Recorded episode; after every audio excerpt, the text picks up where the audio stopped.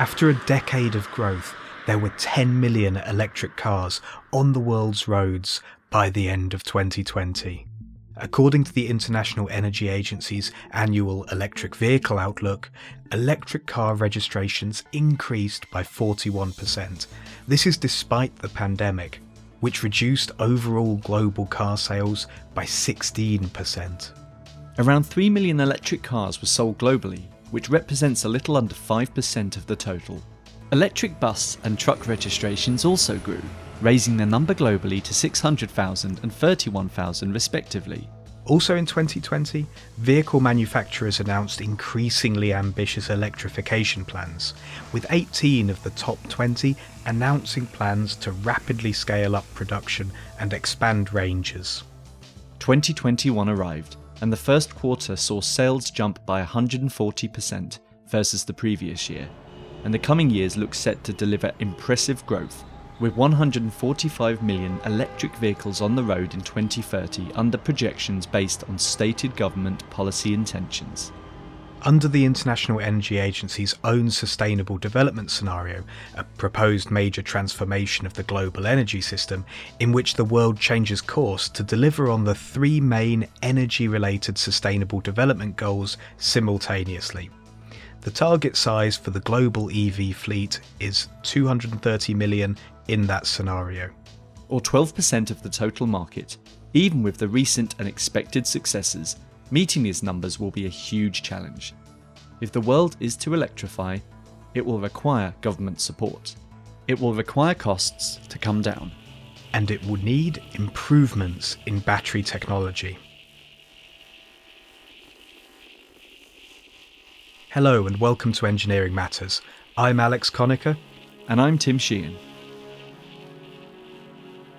In this episode, we are looking at a startup that is hoping to revolutionise the materials we use to build batteries, just in time for the coming boom in demand. The company is called Group 14 Technologies, based near Seattle in the Pacific Northwest, and they are working on a new material that will boost the performance of batteries. And bring about what they call the lithium silicon battery age. A range of skills has been critical to realising this technology and the man we are speaking to is its co founder and chief technology officer. A man of extremely broad interests who originally came to the batteries sector because it was in desperate need of his expertise from the pharmaceutical sector. His name is Rick Costantino, and he is in the right place at the right time to change the world. The demand is absolutely huge. It's driven by all all sectors, really. One of the huge demands in terms of volume of, of batteries and materials for the batteries are electric vehicles. Because you know electric vehicles have have a very very large requirement for the batteries. But but there's many many industries you know everything from your consumer electronics to avionics medical devices. So there's this across the board there's this enormous demand for for battery materials. And and sort of in response um, we're now at this Cambrian explosion of, of battery technologies. The Cambrian explosion was a sudden proliferation of life in the fossil record. It occurred about 541 million years ago, and basically, it's when early life developed shells. Before this point, it was mostly too squishy to be preserved in the fossil record. Speaking to Rick, you can't help but get the sense of a man deeply interested in multiple scientific disciplines. It goes beyond using the tree of life to describe the potential of the battery market. Well, I've always been uh, very interested in science ever since I was, was a child. My mother will tell you that I've always uh, wanted to do all different forms of science. So at one point, I wanted to be an oceanographer, at one point, I wanted to be an astronomer, etc. Rick started his formal education at the Johns Hopkins University, where he did a bachelor's and master's in chemical engineering. I did work with particular organisms called hyperthermophilic archaeobacteria.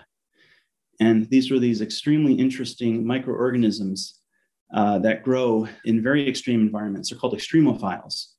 And this particular extremophile was isolated from a what's called a, a black chimney at the bottom of the ocean, where this basically you have this enormous upswelling of, of heat and energy and this incredibly rich sulfur rich environment where these organisms can, can thrive. Rick and his team looked at harvesting those organisms and seeing if they could be adapted for industrial purposes. So, for example, we ended up isolating particular enzymes in those organisms that were involved in metabolism of various saccharides and sugars. And we actually got some patents. Actually, one of the my first patent on the wall behind me, here, the very first one, uh, was for a uh, amylolytic enzyme that broke down those more complex sugars into simple ones. And actually, this turned out to have some industrial utility uh, for actually producing some of these kind of these more complex sugars. Rick's patent produced complex sugars for industry, and another team managed to isolate an enzyme that allows scientists to cut apart DNA, which is useful for molecular cloning. So it's pretty interesting in those early days uh, with those those organisms were, uh, and they're still being kind of kind of studied today, and potentially as you know, looking at you know how could life, for example, thrive on other planets? You know, maybe at these bottom of these oceans and some of these other other worlds, maybe there's these organisms you know lurking at these environments. Rick's jump to the energy storage sector came while he was working in pharmaceuticals. After my master's work, uh, I moved on to MIT and, and, did my PhD at MIT, uh, where uh, was co-advised by Alex Klibanov and, and Bob Langer. And uh, the, the latter um, was, was one of the founders, is one of the founders of Moderna, by the way. So I started my career in pharmaceuticals and I, I sort of did my thesis and my early career on stability of uh, pharmaceuticals, particularly peptide and protein pharmaceuticals, which include antibodies, which include antigens, uh, a lot of antigens, which of course are, are for vaccines, which of course is a pretty hot field right now. One of the important aspects of these types of pharmaceuticals is that they are complex, large molecules and often very fragile. And yet you might want it to be stable for a period of years. And sometimes at extreme temperatures, you can't always put it in the freezer. Now, of course, if it's something like a pandemic going on and you don't have a lot of time to optimize a formulation, you know, maybe it's okay to have kind of a, a frozen material in that supply chain. That's what we have for some of the some of the vaccines today.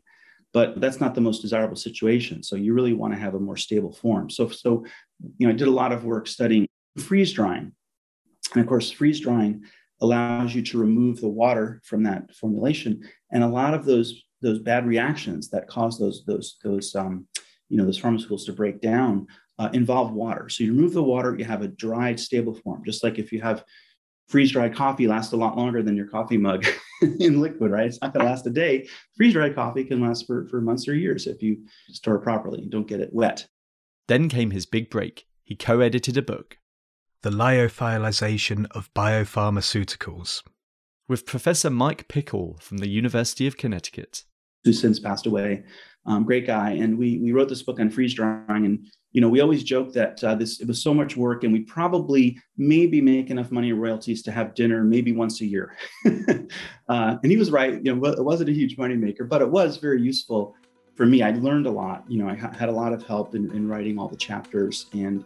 Um, you know that book became you know you know pretty pretty well read and, and, and cited around the industry. But this brought him to the attention of another Rick, Rick Luebbe who was the CEO at a company called EnerG2.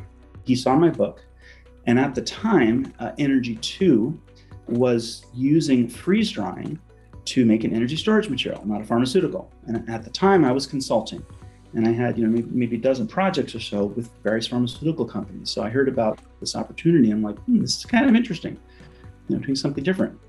EnerG2 was using a freeze drying process for their work as well. They were taking a polymer, they were making a, a, basically an aqueous solution, freeze drying that polymer in, in a certain way to preserve a, uh, uh, the, the dried polymer structure. They then took the dried polymer and carbonized it to create an energy storage carbon. And the nanostructure of that energy storage carbon was highly dependent on that freeze drying condition being the right freeze drying condition. Otherwise, you got the wrong structure so they really needed to control the freeze drying process, which was causing some problems, and that's where Rick, Rick Costantino, stepped in. The resulting structure were useful for ultra capacitors, which are capacitors that can be cycled thousands or even millions of times. An extraordinarily good cycle life for an energy storage mechanism. Ultra capacitors can also absorb energy quickly, but can't store a lot of it, there is always this trade off between properties when it comes to batteries and capacitors. So, for example, in, in electric vehicles, a lot of their brakes will have ultracapacitors. And those, and while you're braking, that energy that, that's created, the friction, and you know, so you're, you're kind of losing energy when you're braking. And the ultracapacitors can actually help absorb that energy in that very short time that you're braking. It's becoming very widespread now in, in automobiles. So that's so ultracapacitors have a really nice niche in those kind of applications. The materials EnerG2 produced were also useful as additives in lead acid batteries, the kind of battery in a regular fossil fuel car. And it was really interesting. We, you know, we found out that I don't know if you've, you've ever ridden a car that has kind of a start-stop technology where your, you know, your combustion engine is going, you get to a stop sign or, or a red light, and your engine actually turns off. And when you when you hit the gas pedal again, it turns on again. Well, that sort of an application is very demanding on, on that lead acid battery. The carbon additive helped the battery endure the cycling demands placed on it. So that was kind of a big application. So that's kind of how I got started into the energy storage world. So I moved from drug delivery to, to energy delivery, as I call it. And it's it's really interesting the analogies that I find between kind of the, the old my old work on drug delivery with with now energy energy delivery. Then in 2015, BASF bought out EnerG2. It was mostly interested in the mature products, these porous carbon materials, and not so interested in Rick and Rick's work on silicon materials, which still needed a bit of incubation. And Group 14 Technologies was born with BASF, we said, okay, let's, you know, this isn't, this is a technology that still needs more time to incubate. So let's spin this out. And, you know, BASF gave us uh, kind of an, an, you know, initial investment in the form of a convertible note. We also had a uh, United States Department of Energy uh, project um, for about $4 million. This was actually, this was our first project. We have a second project now. Um, so our very first project at that time. And that project, they saw our technology, saw it was really promising. But what is the technology? First, we need to understand the components of a regular lithium ion battery. Batteries have two electrodes, an anode and a cathode. And they, you know, every time you cycle, you're, you're essentially shuttling electrons back and forth. And in the lithium ion battery, you're, you're, you're doing that in the form of, of, of lithium ions, which are shuttling back and forth. So you have your anode, your cathode. You have to physically separate those two. So you have a separator which might be some kind of a, a, a porous kind of polymer membrane, um, because you don't want your if your anode and cathode contact each other, uh, you'll have a short. And actually, this can happen with certain types of technologies where you can create dendritic structures um, if, if on your on your anode side, for example, that can actually break through the separator. A dendritic structure is a branch or tree like growth bridging the gap between the anode and the cathode, shorting the battery. So you have anode cathode separator, and then you have, uh, in, in, kind of a traditional lithium ion battery, you have a liquid electrolyte, which is, you know, typically, you know, some kind of an organic phase. And in that organic phase, you have dissolved ions, electrolyte ions. You have electrolyte. So electrolyte is composed of the solvent and the ions inside.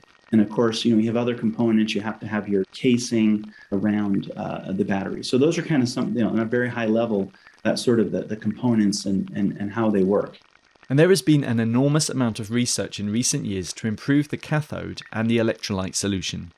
But the last frontier in terms of research for, for lithium ion batteries is, is the anode side, which and for decades the, the, the incumbent material for that has been has been graphite. And there's been some advances in graphite. You know, it's a great material. Um, there's been advances in synthetic graphites and high purity graphites and, and coated graphites but it's only fairly only really recently that, that companies are, are, are bridging out looking at new materials particularly silicon for use on, on, on that anode side. Silicon is a highly stable material. It can cycle a few thousand times before a fade in capacity begins to develop. Batteries are typically judged on when they lose about 20% of starting capacity. But the, the, but the weak link about graphite is its ability to store that lithium is, is relatively limited. And so the way lithium gets stored in graphite is it intercalates between you know the graphitic sheets. So there's a particular mechanism it can store it can store some lithium in there, but just the molecular structure of that of that carbon, you know, it's it's limited to how much lithium it can store. So we're we're looking at, um, and a lot of other companies are looking at using silicon as a substitute, or at least blending with that graphite. And silicon can store 10 times the amount of lithium compared to graphite. Group 14 claims that with a 20% blend, energy density can be boosted by 30% for over a thousand cycles.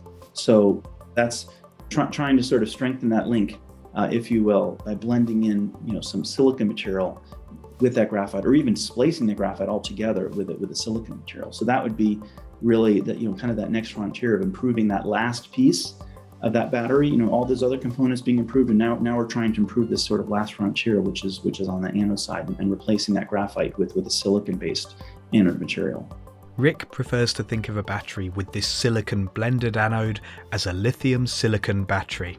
To differentiate because the performance is just such a big breakthrough. You know, this is this isn't, you know, we're not looking for a one or two percent increment here, as sort of been the historic trend over the decades. You know, if you, if you get a just a one or two percent improvement, you're, you're doing great. And those those have kind of been the improvements we've been seeing. But now we're ready for a step change that's going to be 10, 20, maybe up to 50 percent improvement in, in the energy density of the battery. But although silicon has 10 times the lithium capacity of graphite, it expands up to four times its volume when it absorbs this lithium.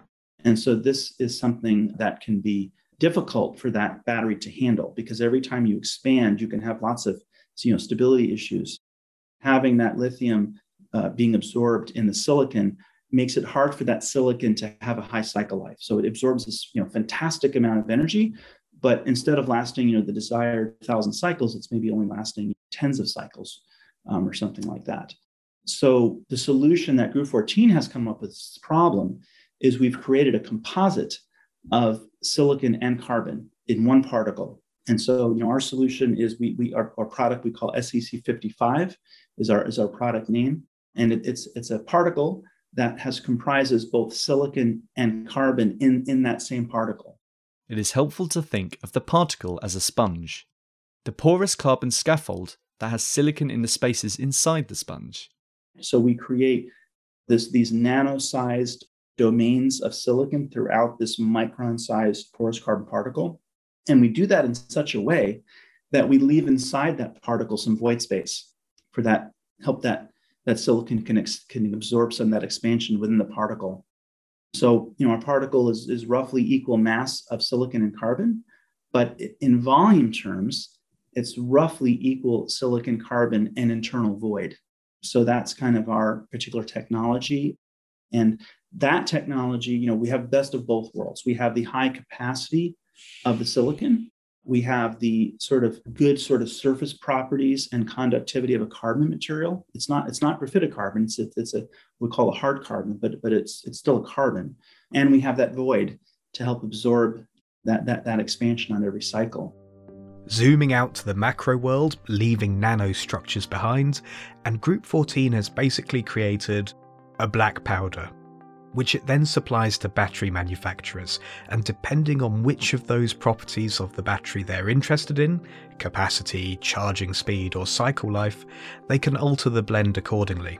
Each customer has a little bit of a different requirement. You know, one customer might say, I need this enormous boost in energy density, and I don't really care about how, how fast you can charge, but it's got to be really high energy density and you have to be able to deliver the you have to be able to to to to, to discharge very fast for my application. So for example so for example a power tool or a vacuum cleaner or something like that. Other end of the spectrum you might have again automotive industry where they're saying okay we, we you know we want we want a modest boost in the energy density but it has to have a rock solid uh, cycle life and calendar life. And ideally you could you'd be able to charge that charge it very quickly. Discharge can be slow but the charge has to be quick. So every customer has a little bit of a different kind of requirement. Although a lot of this is down to the battery life itself.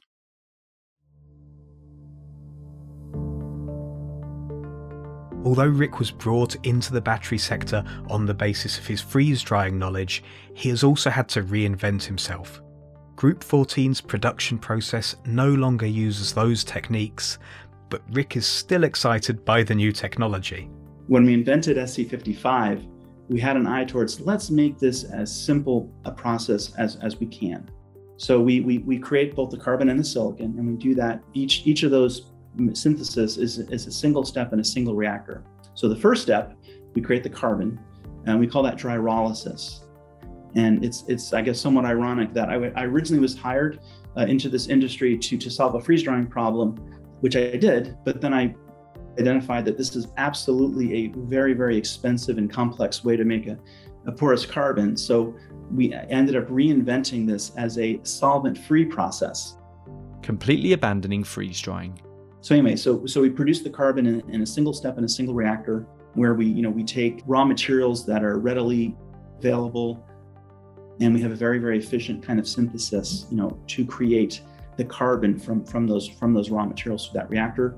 We then take that carbon and then we put it through our second step, which we call siligenesis. And in that step, we take our porous carbon and then we subject that to a, uh, a, a silicon containing gas, which we thermally decompose inside the pores of the carbon. And the chemical process we call chemical vapor infiltration, uh, where we then create the silicon, we create nano-sized, you know, amorphous silicon inside of that porous carbon. And that's really key because getting silicon in that amorphous and nano-sized form that is well established to be the most stable and kind of the most preferred form of silicon for energy storage applications. And it's, it's difficult to get silicon in that form, but we figured out a way to do this by presenting that, that porous carbon and creating, creating the silicon inside. So two steps, each is a single step, single reactor. Both have sort of readily available raw materials that we can convert at, at you know, very high yields to create our material. Fortunately for changes in a material such as this, the actual battery production process is very adaptable. And a battery gigafactory would require very little in the way of capital changes. The same anode production equipment can still be used. We've designed our material so that there's not a big switching cost. So that again, our material can drop in. So the way, you know, the way the batteries are made, you make you make each electrode. So you're making your anode and you know you have an anode line you have a, a, basically a big mixer where you blend typically water and your anode material and you know a few other components binder and conductivity enhancer you then take that that slurry and then basically put it on a, a current collector you know create create your electrode which you subsequently will will then cut and, and and piece apart as you need to fit into a particular battery so you know our material we've designed that it can it can blend into that that slurry process either completely displace the graphite and use us instead of graphite, or you can use just a, just a little, just sprinkle as much, you know, as much in as you want, whether it's 10%, 30%, 50%, whatever. For Rick and Group 14, the major remaining challenge is that of scaling. The scale that we're at right now, it's fantastic. We've, we've gone up a couple orders of magnitude. Again, we're producing on the order of 120 tons a year. But it's it's mind-boggling to think that's only really a drop in the bucket when you start talking about EV, you know, volumes that that it would be necessary for electric vehicles, and you know those volumes are going to going to require another another two orders of magnitude of, of scale. We're talking about on the order of 12,000 tons a year scale. And so that's really the next big challenge. And of course, we're in the right now in a fundraising mode to raise the money to build that bigger plant. And so that really is the next big challenge is getting to the next scale. But but we've chosen processes and unit operations that we have a very high confidence are, are very scalable. So our intention is to use our current production right now. We're creating a blueprint right now for what this next plant looks like. And we're going to have that in sort of a modular fashion. So we can take that technology and we could build a module here in Eastern Washington. We can put a module in other other other countries I think it's going to be key to co-locate with that raw material. But our challenge now is coming up with this module, and, and right now we're using our, our, our current factory as the blueprint for, for that larger scale.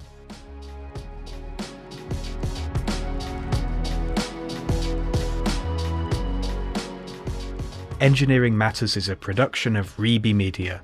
This episode was written and hosted by me, Alex Conacher, my co host was Tim Sheehan, sound engineering by Ross McPherson, series supervision by John Young, and our own divine spark is Rory Harris. Special thanks to Group 14 Technologies. Thank you for listening. You can find us on all podcast apps, on our website engineeringmatters.reby.media, on Twitter, and on LinkedIn.